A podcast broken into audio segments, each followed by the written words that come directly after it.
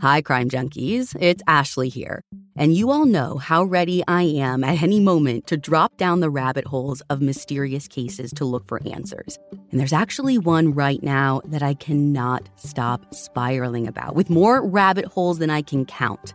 In this season of Counterclock, investigative journalist Delia D'Ambra begins investigating Doug Wag Jr.'s mysterious death after he was found struck on a strip of railroad tracks.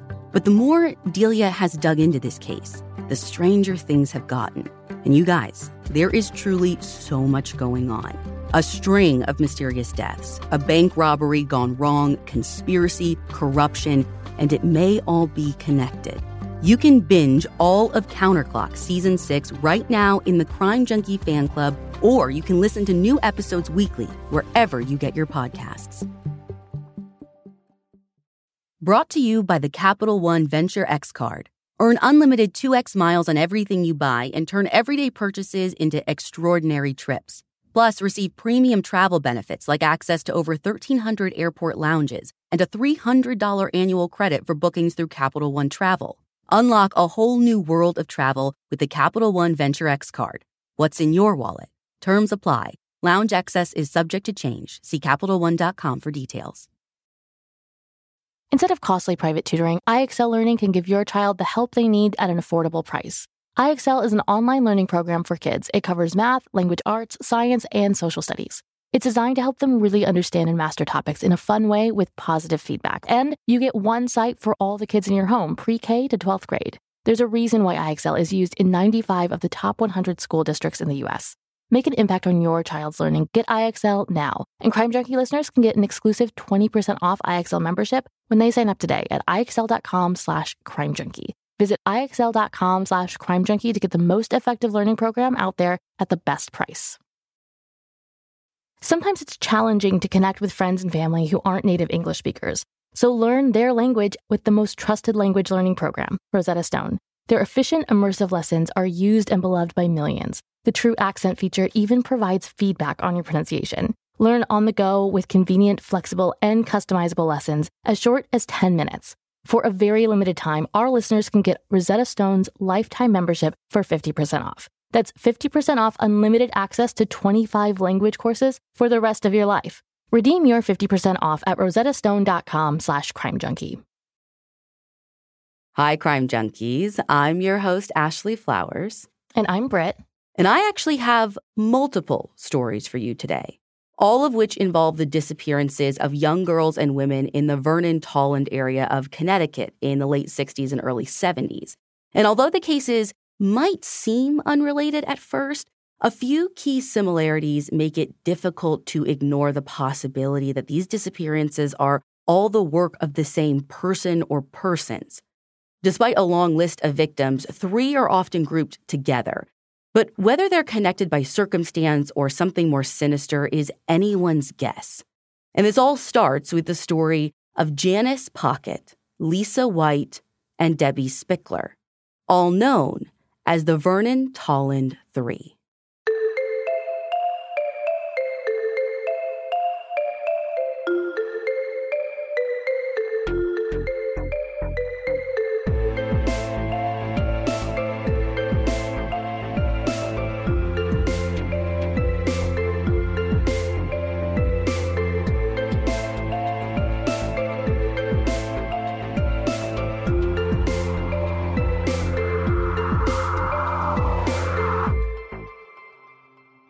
Catherine Pockett is having a typical low key July summer day.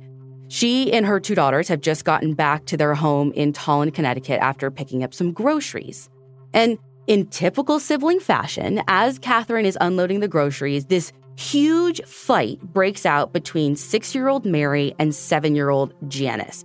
They start bickering, which turns into this full blown screaming match over a toothbrush. As a big sister and a mom, this feels so real. Yes. I've fought with my sister over less. And basically, Catherine had let them each choose like their own toothbrush while they were out getting groceries. And apparently, they'd gotten them mixed up because now they're screaming at each other over like whose is whose. Anyway, eventually the whole toothbrush debacle resolves. And again, in typical sibling fashion, the girls move on like nothing ever happened. and that's when Janice asks her mom if she can go out on her own and get this like butterfly that she had found a few days ago. According to a podcast titled Paper Ghosts by investigative journalist M. William Phelps, who did a ton of reporting on this case, they'd apparently come across this like dead butterfly the other day and it was in pristine condition. And I guess Janice had wanted it. But she couldn't take it home when they found it. So she like hid it behind this little rock on the side of the road so she could come back for it later. Well, now it's later and she is all about going to get it. Now, normally, Catherine would go with her. It's about a third of a mile away, and you have to cross a road at this intersection. Like, it's not just a trip that Catherine wants her seven year old daughter to take alone. And on any other day, she probably would have told Janice to wait and they'd go together. But look, she's busy. She's putting the groceries away. She's probably still recovering from that toothbrush meltdown. Right. And they live in a really safe rural area. So she's like, sure, go get the butterfly, but you got to come right back and you got to be quick. And I feel like I can see this scenario so clearly from our childhood this would have been liberating to us. At seven, like, are you kidding me? Like, this is what I was dreaming for. In my mind, at seven, I was already a grown adult who should have been like doing everything on her own. oh, totally. I feel like when you're little, I mean, any extra bit of freedom or yeah. chance to feel like a grown up is invigorating, kind of like you just finally leveled up. Oh, that oh. first oh. walk alone anywhere. Like, I, I know what she was feeling. So Here's the deal Catherine gives her an envelope to put the butterfly in, and then Janice grabs her bike and goes out on her little adventure to get it. So she's even got her bike. It's not even like she's walking the third of a mile, it should be pretty quick. So Catherine finishes up putting away the groceries and she waits for Janice to return. But it's like 15 minutes and then 20. And by the 30 minute mark, she starts to get worried. Because again, on her bike, this shouldn't be taking her very long. So, with a pit in her stomach, she grabs Mary and decides to walk over to where Janice hid the butterfly. And honestly, I'm sure she's expecting to find her daughter like maybe she's distracted, got like distracted by something else. Maybe she's just taking her sweet time. Now she's got this freedom. Maybe she's just playing with the butterfly. Who knows? But the whole way there, they never come across Janice. Instead, Catherine and Mary just find Janice's bike lying on the side of the road. Now, again, her first thought isn't necessarily that something sinister happened. She's like, okay, you know, something caught her attention. Maybe she dropped her bike and wandered into the woods nearby. The road cuts through this big wooded area. So Catherine starts calling out her daughter's name, scanning the tree line for her, but she doesn't get any kind of response. The next thing she does is take Mary back home, and her husband Ronald is there. He has just gotten back from work. So she gives him the lowdown and he decides to take a look in the area for himself. But when he goes out, he can't find Janice either. And at this point, they don't need any more convincing that something isn't right. They decide to call the police, and the search for Janice begins that very night. And they still think she just wandered off at this point, right? Or did they call the police because they thought someone took her? No, I don't think they said anything about somebody taking her. In fact, a spokesperson for the state police publicly stated that foul play was not suspected at the time. And there is a few reasons for that. I mean, the biggest being that this is 1973 when all of this is taking place. And most people just didn't jump to abduction right away. Mm-hmm. Plus, with those big patch of woods right there, her getting lost seems like the most logical conclusion, like Occam's razor here. Right, right. George Gombossi reported for the Hartford Courant that police and firefighters all come out and scour the entire area near Janice's home. And within that first 24 hours or so, there are more than 800 volunteers that join the search as well. Wow. You got people on foot, motorcycles, in their cars. There are even people looking for her on horseback. They also have members from the Navy and the Marines join in. There are scuba divers checking local ponds, even a helicopter Although apparently visibility isn't super good during these initial days, so it doesn't seem like that's even much help. So you have all of these people, and yet no one finds even a trace of Janice apart from her bicycle. And the bike is in good shape. It's not broken or scuffed up. There's no blood on it. So, as far as investigators are concerned, it points to the theory that she got off of her bike and probably walked off into the woods and just got lost. Okay, but with that many people searching, you'd think that they'd find something if she just wandered off. Did they check to see if the butterfly was still at the rock where she hid it? They did. The butterfly isn't there, but I don't know that that actually tells them much, right? Like either she made it there and got it before she vanished, or it could just mean that it already disappeared, someone else took it, something happened to it. I don't really know. Yeah, I mean, doesn't even prove that she was there at all. Right.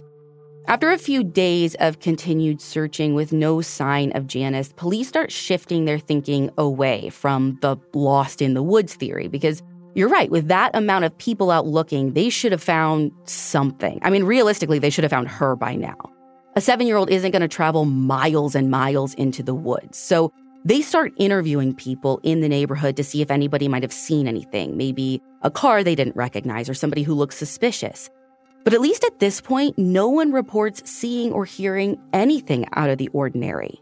And slowly but surely, the search for Janice starts to dwindle. The day she went to look for that butterfly was July 26th. And then suddenly it's September. And for her family, every single day is torture, waiting to hear anything about their little girl. Mm.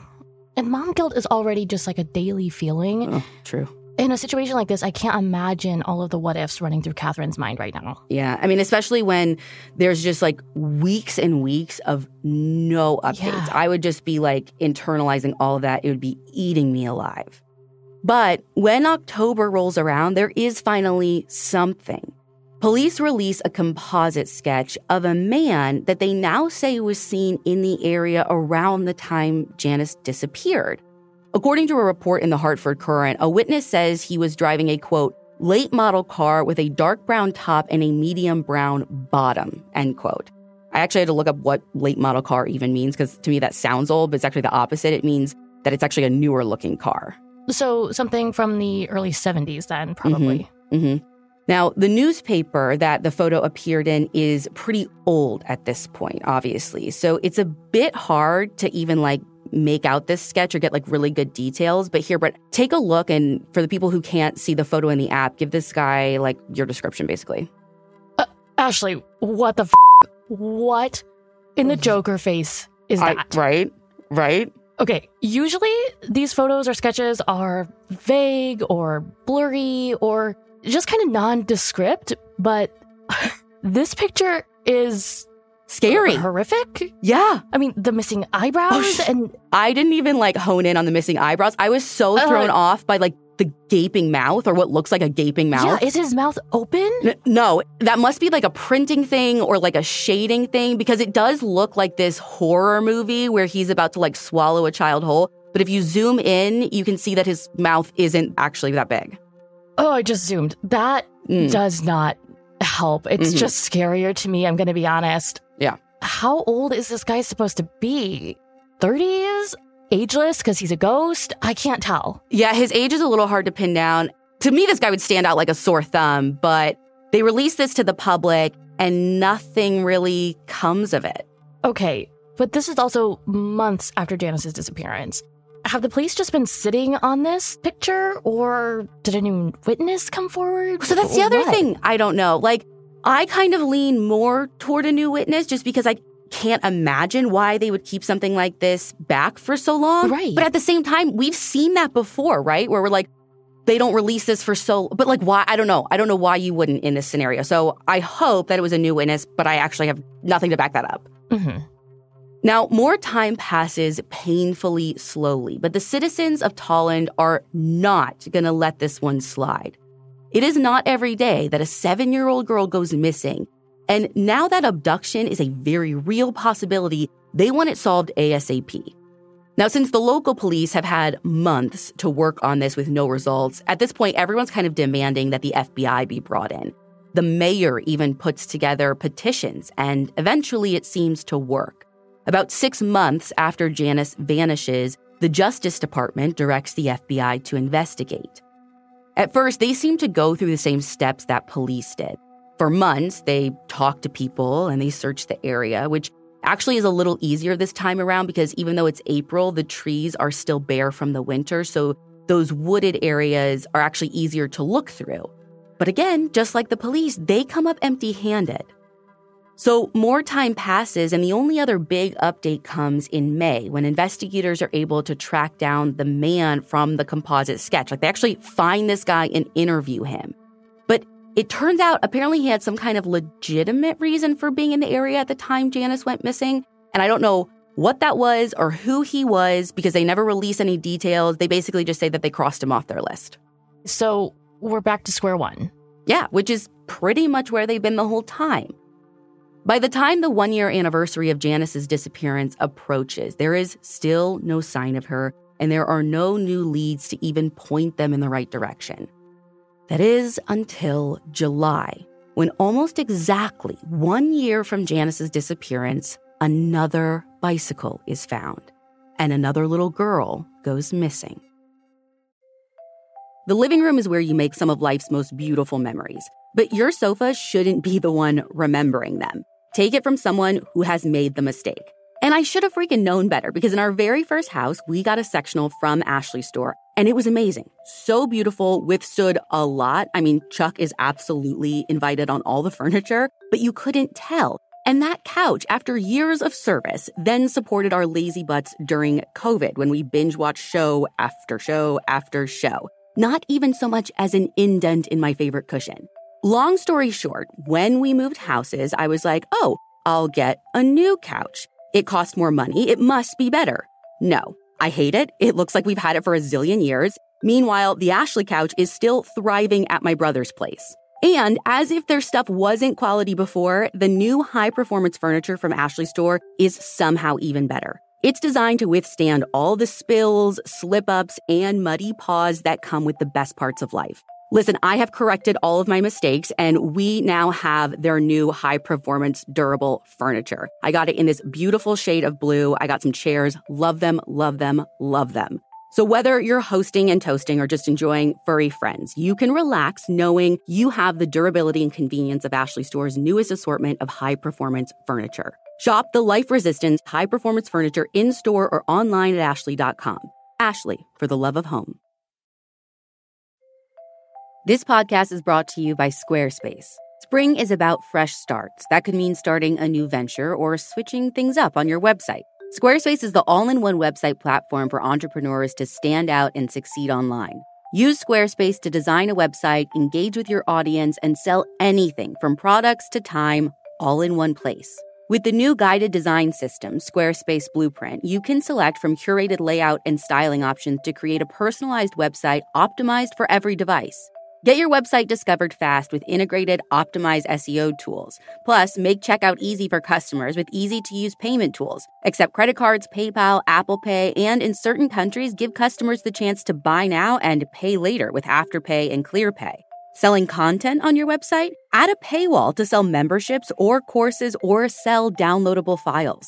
Head to squarespace.com for a free trial, and when you're ready to launch, go to squarespace.com slash crimejunkie to save 10% off your first purchase of a website or domain.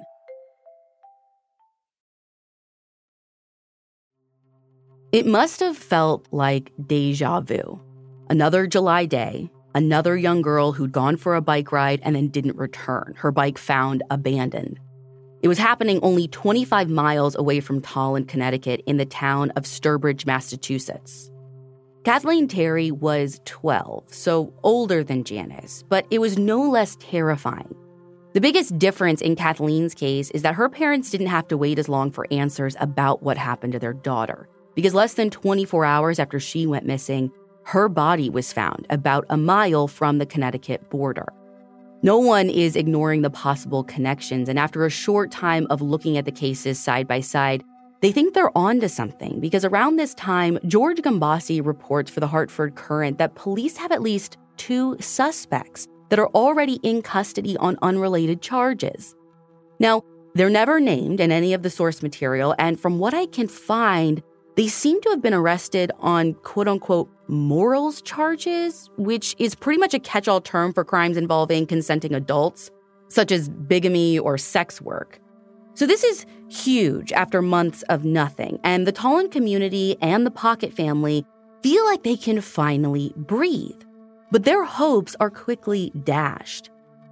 After police talk to both of these men, they basically determine that neither one was involved in Janice's abduction or Kathleen's murder. And frustratingly, that's really as far as things seemed to go with the investigation at that point. But wait, how did they get to these two guys? Mm. Was it something to do with Kathleen's case? I mean, what was the connection here? All great questions. I have no idea. I mean, they were literally just mentioned like in one or two articles, and then the police are like, JK, they're cleared. No context for how they got to them, no clue how they ruled them out. Ultimately, no one can find a concrete connection between Janice and Kathleen other than the fact that they were riding their bikes when they both vanished. And at some point, it feels like the towel kind of gets thrown in on both of them because investigators say they're mostly of the opinion that unless someone comes forward and confesses, the cases will be really difficult to solve. Cool, cool, cool. So let's just give whoever did these things all the permission in the world to do it again. And that honestly must have been what the perpetrator was thinking because it isn't long before yet another girl goes missing, roughly three months after they find Kathleen's body and just 10 minutes away from where Janice disappeared. Now, for me to tell you this story, we're going to head over to Vernon, Connecticut. It's Halloween night, and a woman named Judy White has just received a phone call that has her in a bad mood, to put it lightly. The local police have called and asked her to come pick up her 13 year old daughter, Lisa White, from the station because, according to an episode of the Paper Ghost podcast, Lisa had apparently been out that night with some friends. They were like joyriding around town, throwing pumpkins out of the window of their car. And look, Judy is a working mom. She has got multiple jobs. She is raising her kids. The last thing she wants to hear is that her daughter is in trouble with the police. So she is not happy. And it probably doesn't help that the group that Lisa had been hanging out with is a little sketchy. Sketchy? She's 13. How sketchy could they be? Well, here's the thing there is another girl Lisa's age in the group, but other than that, apparently these two are like hanging out with guys who are like up to seven years older than them. They're 20? Mm, yeah. Nope. Yeah. So she takes Lisa home and immediately grounds her. No going out, no friends, all the things done. And she's not budging no matter how much Lisa tells her that she is ruining her life and being the worst mom ever or whatever. Now, the next day, Judy heads out to work at around 4 p.m. as usual, fully expecting Lisa to be home when she gets back. But later that night, when she returns, Lisa is nowhere to be seen. Now, I don't 100% know what her reaction to this discovery is, but I can imagine that she would be pissed. Mm-hmm. I mean, mm-hmm. coming home after working late to find that your very grounded 13 year old mm-hmm. daughter is very much not home. Oh, I'd be through the roof. Right. But here's the thing as the night goes on, if she was mad, that mad starts to turn into worry minute by minute starts ticking by, and there's something about this whole situation that feels wrong to Judy. Sure, maybe Lisa snuck out to go hang out with friends. I mean, she's a headstrong, independent kid, but the later it gets, the more panicked Judy becomes. And around 2 a.m., she starts thinking to herself, okay, enough is enough. Even if she had snuck out, she would be home by now. So that's when she calls the police to report Lisa missing. Now, unsurprisingly, police assume this is a runaway case, especially because Lisa's actually run away before, although I can't find any details as to why or when or for how long. But even though she's a runaway, they say they're still going to look for her, which is kind of unheard of today. But apparently, in Vernon, a missing teen is a missing teen regardless of how they went missing. Uh, hi, this is 2023 calling. Can we maybe learn something from a missing persons investigation from the 70s? Yeah, this is actually an important thing. If they're missing, doesn't matter why, let's go take a look. Yeah. So, when they go out looking for Lisa, they start by talking to her friends, specifically her friend Maria. She was the one who was Lisa's age and the one that was with that whole group on Halloween night. Now, Maria says, Yeah, I saw Lisa on the night she disappeared. Lisa, I guess, had decided to sneak out and come by for a visit when her mom was at work, and the two hung out for a few hours. Lisa even left a note for Maria's parents apologizing for the trouble that they had gotten into on Halloween. But eventually, Lisa said that she needed to head out to make it home before her mom got back from work. So around 7:30, she and Maria said goodbye, and they promised to see each other at school, and then Lisa left. On foot? Okay, so actually, TBD, this is something that I really wanted to know, but I could not find anything. I think what I found is that she walked there. So maybe she walked back. Maybe she tried hitchhiking, which I guess the two girls would sometimes do together to get around since they couldn't drive. Right. But the one thing I did find is in an interview for the Paper Ghost podcast, Maria says that they had this like rule that they would never hitchhike alone. Okay, but what time was her mom supposed to be home? I could see her maybe breaking that rule if she was, you know, down to the wire and didn't want to get caught having been sneaking out, right? That yeah, that was the other thing I couldn't find. I don't know exactly what time she was supposed to be back, so I don't know if that's worth breaking. But when they asked Maria like, I know you have this rule, but would she ever? Maria said, "Listen, it's possible that she would hitchhike alone." But regardless, they know she's headed home, so the runaway theory doesn't add up. Here's the thing not necessarily, especially when Judy finds a two page letter from Lisa in which she apologizes for the trouble she's been getting in. And I guess in this letter, she talks a lot about wanting to live with Maria's family. And even though she doesn't write, like, verbatim, I'm running away, investigators essentially look at this letter as some kind of goodbye note. So I never wrote a runaway note, but I definitely wrote, like, you know, little idealistic things in journals when I was a kid or wrote stories to that effect. And I could totally see that if something had happened to me, those little musings, they could totally be constructed into some kind of reason for me to have wanted to run away. Oh my God. Yeah.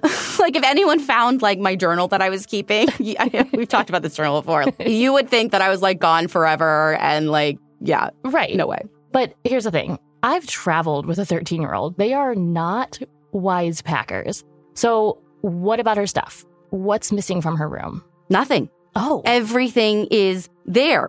You would think she would take something if she were planning on running away. Like, so here's the difference. My sister, she was the very dramatic one when we were younger. And like, I'm pretty sure she quote unquote ran away at least two or three times. She didn't make it Mhm, but mhm. down the street. And every time there was like this very dramatic note that was very clear she was running away and why. And she would always pack a suitcase with like her essentials, which actually wouldn't last her very long. But in Lisa's room, nothing is gone. But that doesn't deter police. They are convinced that she ran away. That is what happened. They even have Maria take a polygraph because they think that she knows where Lisa went. But she passes and insists she has no idea where Lisa could be. But Maria isn't their only lead. I guess in that letter to her mom, Lisa also mentions being in love with this boy named Greg. And I say boy, Greg was actually part of that Halloween group Mm. that got busted. So I assume he's like much older. So police interview him as well, thinking that he might know where Lisa is, but he claims that he has no idea either. And you'd think if she was in love with this guy, he'd at least know where she was if she was planning on running away. When you are 13 and running away from your parents, your 13 year old boyfriend or whatever, your love of your life is going to know all of it. You're not running away from who you think you're going to marry at 13. I would say, or you're running away to him. So Right, the right. options are pretty short. right. But it feels like police still aren't seeing it. And that's why all of this is so frustrating for Judy. She's constantly going to investigators asking for updates, pushing for action. But eventually, like so many other girls her age, her case just fades into the background. She's never considered anything other than a runaway. And despite Judy's begging the police to find her daughter, she is actually just kind of ignored. and just like that, every good thing they did in this investigation is forgotten and undermined. Mm, Well, here's the thing it doesn't actually stop there. Because more girls start going missing in the Vernon Tolland area. And the more people, specifically young women and girls, who disappear, the angrier the public gets. And the more that they start to wonder if this could be a pattern. Pride yourself on finding the best deals and savings? Rakuten is the smartest way to save money when you shop because members get cash back at over 3,500 stores across every category, including fashion, beauty, electronics, home essentials, travel, dining, and more. Your favorite stores like Macy's, Urban Outfitters, and Sephora pay Rakuten a commission for sending them shoppers, and Rakuten shares the commission with its members. That's you.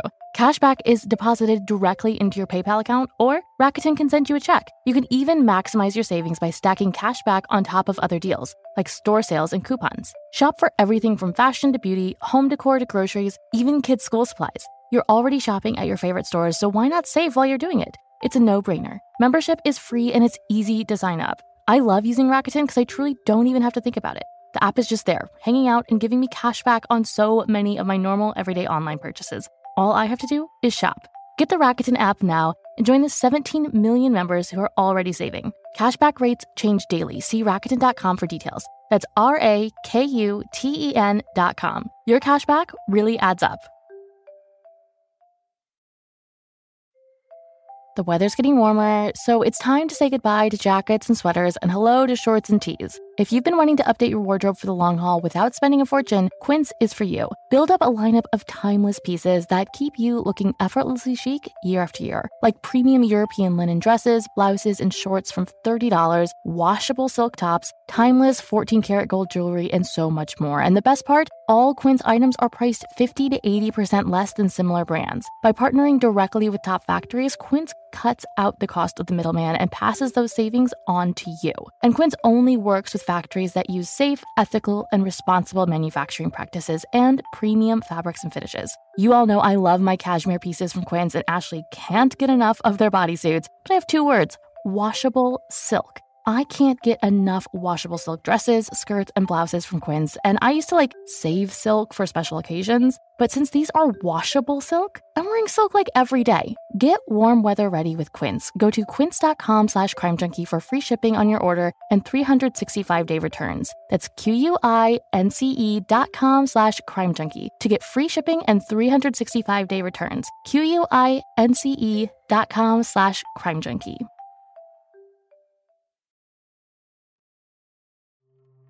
Over the next several years, the list of missing girls and young women almost triples. Now, bear with me because you're about to hear a lot of new names, and for the first of those is 20 year old Susan LaRosa, who goes missing in late June of 1975. Now, her husband Bob is actually suspected of her murder, but ultimately it seems like he's cleared. Then, an unnamed seven year old girl is abducted in December of that same year. She manages to escape, and according to Mark McGrath's reporting in the Hartford Courant, she describes the man who took her as white, in his late 20s, and tall with short brown hair and a mustache. She also says that he was driving a yellow Ford Pinto, but despite having a clear description of him and his car, the police aren't able to track this guy down. After that, things are kind of quiet for a few years until Susan's remains are discovered in May of 1978. She's found in a wooded area by two highway workers, and an autopsy reveals that her cause of death was a blow to the head. But the discovery of her remains doesn't lead to a break in her case. And just two months later, so this is now July, another young woman vanishes. Her name is Patricia Luce. She's 18, and based on more reporting from the Hartford Courant, she was last seen by her brother when he dropped her off outside of a 7 Eleven. Let me make sure I'm keeping track of things. I know it's a lot. Patricia is the fifth person to go missing since 1973. Mm-hmm. Janice, Lisa, and Patricia are still missing, Mm-hmm. but Kathleen and Susan's bodies were eventually found. Mhm. Yes. Okay. I'm glad you're keeping track because I'm not even done. Because when people start digging, they realize there's actually another girl who should have been on that list, somebody who actually went missing even before Janice. And her name is Debbie Spickler. She went missing back in July of 1968. And when they're kind of putting all this together, she still had not been found. So try and stay with me for just a second because we got to take a little detour really quick so I can fill you in on Debbie's story. Now, full disclosure, there's not a lot out there on her disappearance, but here is what the Paper Ghost podcast mentions.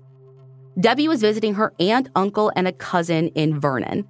And on the afternoon of July 24th, 13 year old Debbie and her cousin Linda decided to go meet up with one of Linda's friends at their apartment. Well, when they arrived, the friend wasn't there, but that's okay because there were only like two other places that she could be either this restaurant called the Igloo or this park called Henry Park. And both weren't too far from the apartment building. So, in order to cover more ground, Debbie and Linda decided to split up. Linda heads toward the restaurant, and Debbie starts walking toward the park. And that is the last time anyone ever saw Debbie.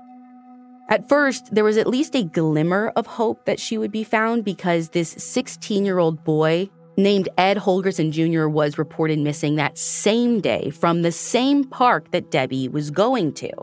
I'm sorry, there's no way that's a coincidence, right? Mhm. I mean, It would have to be a pretty huge coincidence, but three weeks later, police managed to track Ed down in Boston, and Debbie wasn't with him.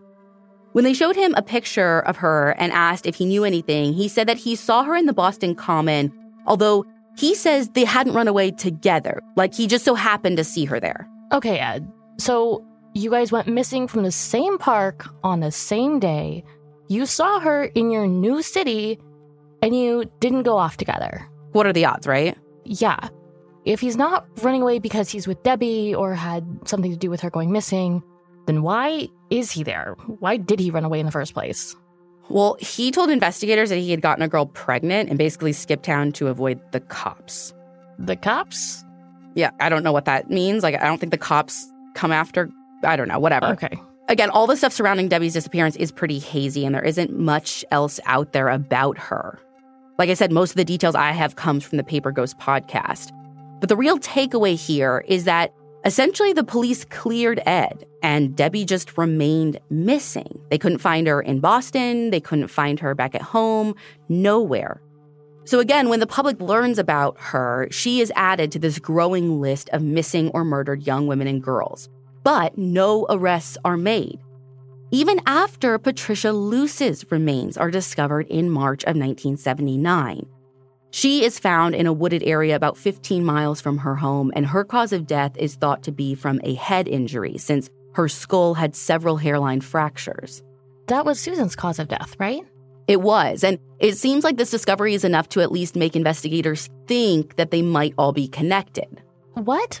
I, thought that's what they were thinking this whole time. The public was thinking this, but investigators didn't have anything concrete other than just kind of the timing and like this small, like local region where all this is happening. But now that Susan and Patricia's causes of death are basically the same, that is actually the thing that really grabs their attention. So the Connecticut State Police formed this task force to look into five of the six disappearances and murders. Five out of six? Who gets left out of this investigation? Well, it's Kathleen. I guess since she isn't from the Vernon or the Tolland area, she is not thought to be connected to the others, even though she was the first case that they actually compared to Janice's. Right. But again, I guess they rule her out because of the location, and now the task force doesn't investigate her murder. The only ones that they're looking at are Debbie. Again, she is the 13 year old who went to look for her cousin's friend in the park in 68, then was never seen again. Then you have Janice, where we started our story. She is seven, rode her bike to get the butterfly, and went missing in 73. Then you've got Lisa. She was the 13 year old that was grounded in 74, but went to see her friend while her mom was at work and then went missing on her way home. Susan, who's 20 and went missing in 75. They thought her husband did it for a minute, but then her body was found in 78. And Patricia, who is 18 and gets dropped off at a 7 Eleven by her brother in 78 and then her body is found. Now, the formation of this task force is a big relief to everyone in Vernon and Tolland, especially the families of the five girls. But the task force doesn't dig up anything new. I mean, they even try bringing in a psychic who directs them to a reservoir in Vernon, saying that Janice's body is in the water. But surprise, surprise, the tip from a psychic doesn't turn up anything. And eventually, the task force is just disbanded. The search for Debbie, Janice, and Lisa, as well as the hunt for Susan and Patricia's killer or killers, fades into the background for investigators. And then years start to go by without any updates. The only notable thing worth mentioning is that an inmate in a Massachusetts prison named Charles Pierce confesses to murdering both Janice and Debbie. And at first, this seems like it could be a legit confession because this guy has been charged with the murder of a 13 year old girl in Massachusetts. They knew he'd traveled around with a carnival, so it made sense why he hadn't been caught yet. Mm-hmm. Reporting by Manira Wilson for the Hartford Courant says that this guy said he has, quote unquote, intimate knowledge of what happened to Janice. But his confession turns out to be false. I guess he directed police to search this area where he claims he hid her body, but when that search comes up empty, police are pretty sure he just like made the whole thing up. Now, in 2014, another task force is established to take a fresh look at the cases, specifically Debbie, Janice, and Lisa's disappearances. This seems to be around the time that they're dubbed the Vernon Tolland Three. And the goal is to permanently establish if they are or are not connected. The renewed press results in an influx of tips and interviews, and even a few searches are conducted around the Vernon Tolland area. But again, absolutely nothing comes of it. The three girls remain missing. Kathleen, Susan, and Patricia's murders stay unsolved. And even though their families and the Vernon Tolland community at large haven't forgotten them, it seems like their cases won't get the closure that they deserve. That is until a new suspect comes to light, one that's not entirely unfamiliar to police, and this person could tie almost all the cases together. It's a beautiful moment. Your baby is taking their first steps, and then comes the not so beautiful moment blowout, diaper leakage, messy stuff where you really don't want it. Thankfully, this can all be avoided with a parent's must have diaper, Pampers Cruisers 360. Pampers Cruisers 360 have up to 100% leak free fit. The blowout barrier in the back helps prevent leaks no matter how active, on the go, or wild your baby moves. Josie pretty much skipped crawling, and the girl is now full on running. And Pampers Cruisers 360 has saved me from some very massive, messy situations. So as soon as your baby starts standing or walking, get them in Pampers Cruisers 360. Because unlike other diapers, there are no diaper tabs. Instead, they have a stretchy 360 degree waistband that you can pull on so easily. Add Pampers Cruisers 360 and free and gentle wipes to your cart or pick them up at your local grocery store or big box store. For trusted protection, trust Pampers, the number one pediatrician recommended brand. The only acceptable reason to interrupt a podcast? Your dog. Take a minute now to pet your dog while you learn all about Bark, the company dedicated to making dogs happy. Every month, BarkBox designs and delivers a whole new collection of toys and treats just for your best bud. Every toy is tailored to your pup's size and playstyle. From squeaky plush toys from BarkBox to ultra tough, durable ones from Super Chewer. Our dog Birdie is a huge toy girly. She is surprisingly gentle for the most part, but is also a pretty intense chewer. So she'll like delicately pick up her new toys from BarkBox, then deliver them to a safe place where she can attempt to destroy them. But these are Super Chewer toys. They're no joke. Every treat is made with yummy, healthy, all natural ingredients like pumpkin and sweet potato, and each box is inspired by a new theme and comes with fun surprises for you and your dog. Birdie literally sniffs out the bark box when it arrives and follows it around until we open it up and let her check it out. For a limited time, they'll double your first box of goodies for free. To get your free upgrade, go to barkbox.com slash crimejunkie.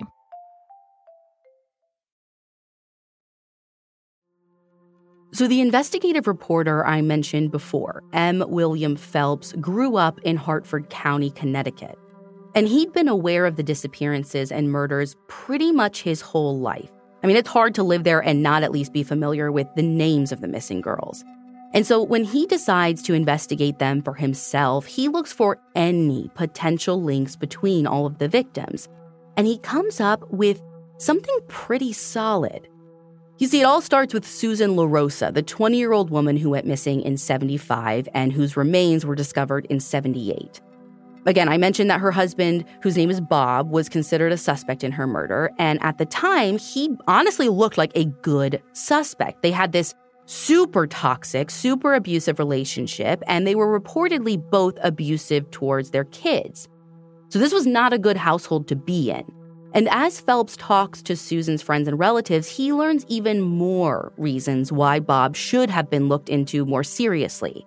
For instance, after Susan disappeared, her 14 year old sister, Bernadette, moved into their apartment to help take care of the kids.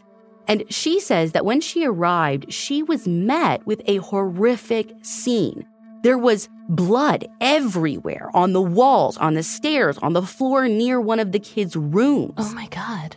And Bernadette tells Phelps that she asked Bob where all the blood came from, and he said that it was his son's from being slapped in the face by Susan.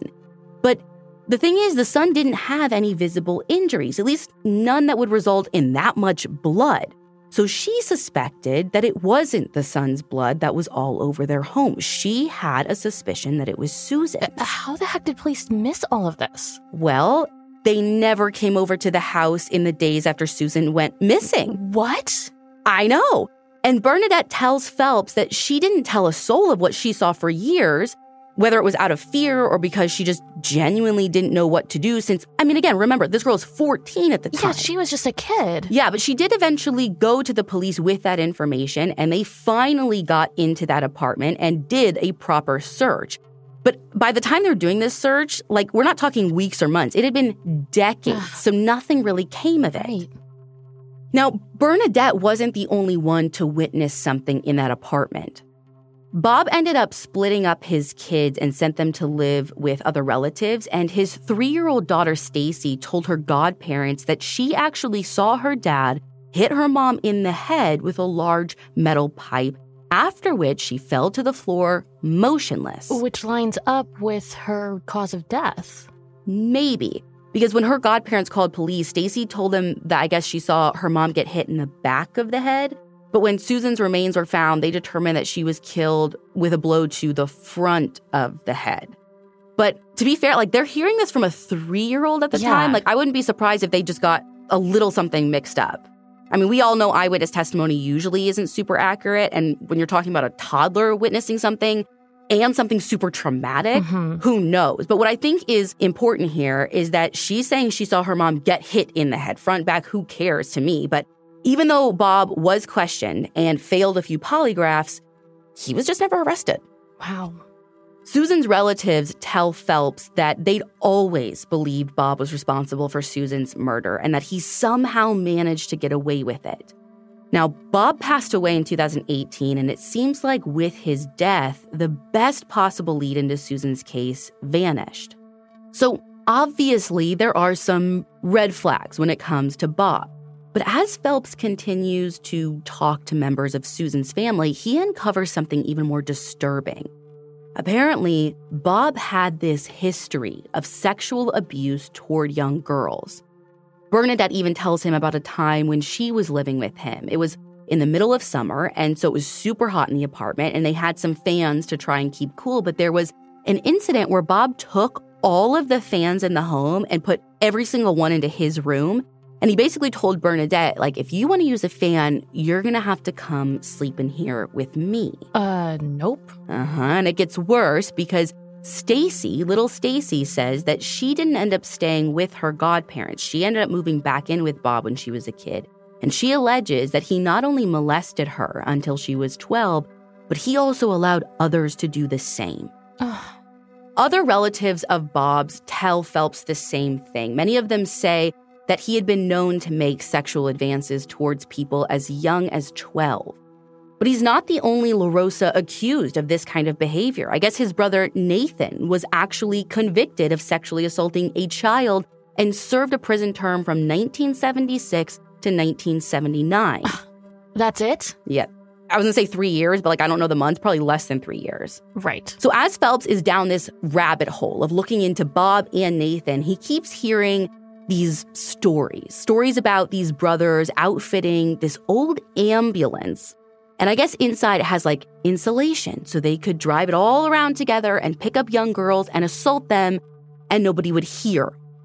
So Phelps starts thinking about Debbie, Janice, and Lisa, and that alarm bell in his head only gets louder when a member of the LaRosa family says that Nathan actually knew Lisa White, that 13 year old girl who police initially thought ran away. This relative says Nathan was actually obsessed with her, and at one point he even lived a few doors down from her and would often watch her and the other kids playing from his backyard. Oh my God. So now Phelps knows there's a connection to at least one of the missing girls, and he's wondering could there be more? And sure enough, he uncovers a link between the LaRosa brothers and Janice as well. You see, he interviews a woman named Nancy who lived in Tolland near the Pockett family, and she says that on the afternoon Janice went missing, she was heading to the store and witnessed something strange. She says that she had planned to take this back road, like shortcut to the store, which happened to be the very same dirt road that Janice had ridden down on her bike to retrieve her hidden butterfly. But this lady says that when she got to the road, it was blocked by a station wagon, and she could see a man walking near the car as if he was looking for something. Now, this would have been around 3:30 p.m., which is right around the time that Janice disappeared. Now, at the time, she says she didn't really think much about it, apart from just being annoyed that she couldn't take the back road to the store. And by the time she headed back, the station wagon was gone. She could use the road, whatever. But not long after, she heard about Janice's disappearance, and she couldn't help but wonder if that man she saw could have been involved. Did she tell police about what she saw? So here's the thing it's never explicitly stated in the source material. I think it's safe to assume she did. Like, she didn't have any reason not to. Right. Again, we've also heard of lots of people who thought it wasn't important or discount what they saw or Mhm. whatever. So maybe not. I sometimes wonder if, like, maybe she's the witness where they got the picture from. I don't know. Anyways, at this point, Phelps has a strong hunch that the man Nancy saw that day was one of the LaRosa brothers. I mean, aside from the creepy old ambulance, Bob actually owned a station wagon. So Phelps goes like full investigator mode and puts together this lineup. He's got a few different photos of various men along with a few different car models. And he asks Nancy if the man or the car that she saw that day is in any of those photos. And wouldn't you know it, Nancy chooses the ones of Bob LaRosa and his station wagon. And what about Debbie? Any connection there? So, no, that is actually one of the loose ends with this theory. Like, nothing I have come across can connect Bob or Nathan to her disappearance. And Phelps actually doesn't believe that she is connected to Lisa and Janice at all. And what do police do with this new information? Nothing that I've seen. I mean, that doesn't mean nothing's happening behind the scenes, but as far as I can tell, Phelps's reporting is the last big breakthrough. Now, obviously, this is just one theory, and it is by no means confirmed. Because one of the things that stands out to me is I also couldn't find any connections between the LaRosa brothers and Kathleen or Patricia's case either. So, where are those cases now? Well, Patricia's murder is still unsolved. The only thing I can find on Kathleen is from this like web sleuthish sort of website that claims an arrest was made in July of 1980. It says that a 21 year old man named William Leibfried was charged with her murder, but I can't find if he was ever actually convicted, if this was just a rumor, if he was arrested, let go. I have no idea. Now, as for Susan and the girls known as the Vernon Tolland Three, their cases remain unsolved as well.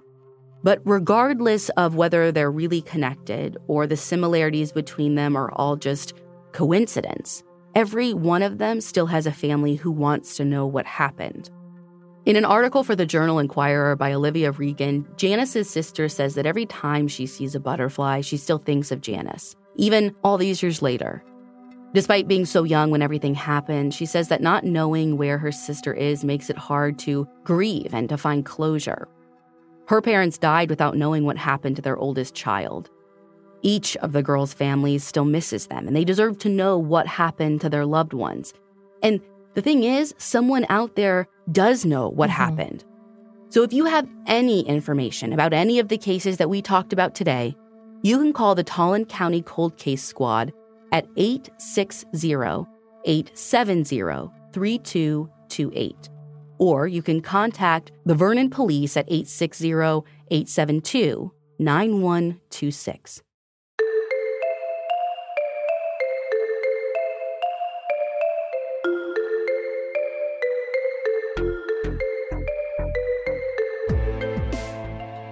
You can find all the source material for this episode on our website, crimejunkiepodcast.com. And be sure to follow us on Instagram at Crime Junkie Podcast. We'll be back next week with a brand new episode. But stick around if you want to hear about the good stuff that's happening in the Crime Junkie community.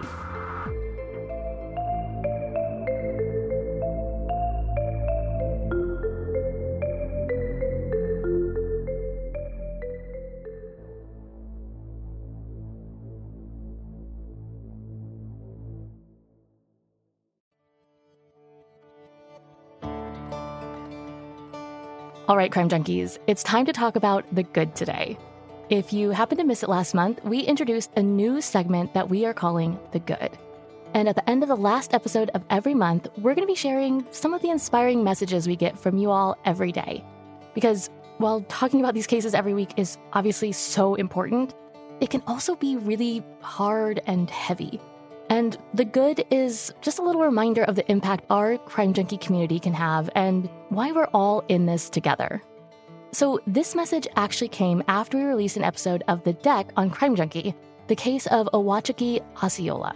Yeah, so Owachiki was the eight of diamonds from Oklahoma. Mm-hmm. And we started a letter writing campaign that we talked about at the end of the episode because this is what's so wild. Like the lead detective in the case is positive that she was murdered, and he actually knows who did it, but he is stuck because of a freaking technicality, which is the fact that the ME had listed her cause of death as undetermined. Right. So our listeners on the deck were epic and literally sent so many messages to the Oklahoma Attorney General's office asking them to do a formal independent review of the methodology used during Owachiki's autopsy.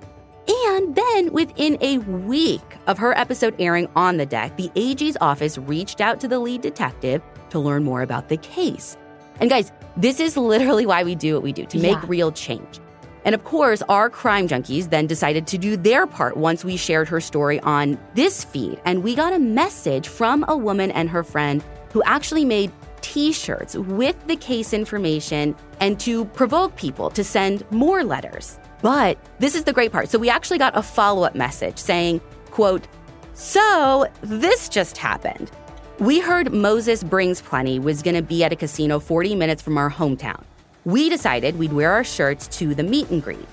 We were standing in line waiting to get our picture taken, and he said, Ladies, I love your shirts. While we're taking our pictures with him, he asked us about the case and wanted more information. This man is on Yellowstone and works with Kevin Costner, and he's asking us about Owachiki. So, of course, we gave him all of the information we had, including the detective's name and Norman Police Department's phone number. We also gave him the address of the coroner's office and the coroner's name. We are beyond stoked. So am I. And then they sent a picture of him with him. So these cases are getting to you guys, and you're taking them to other people. And Owachiki's name is getting out there. Her story is mm-hmm. getting out there. Not only are you guys, again, our fan base, but now if we can reach this new fan base, that's so freaking cool. So good on you guys. Crime Junkie is an Audio Chuck production. So, what do you think, Chuck? Do you approve?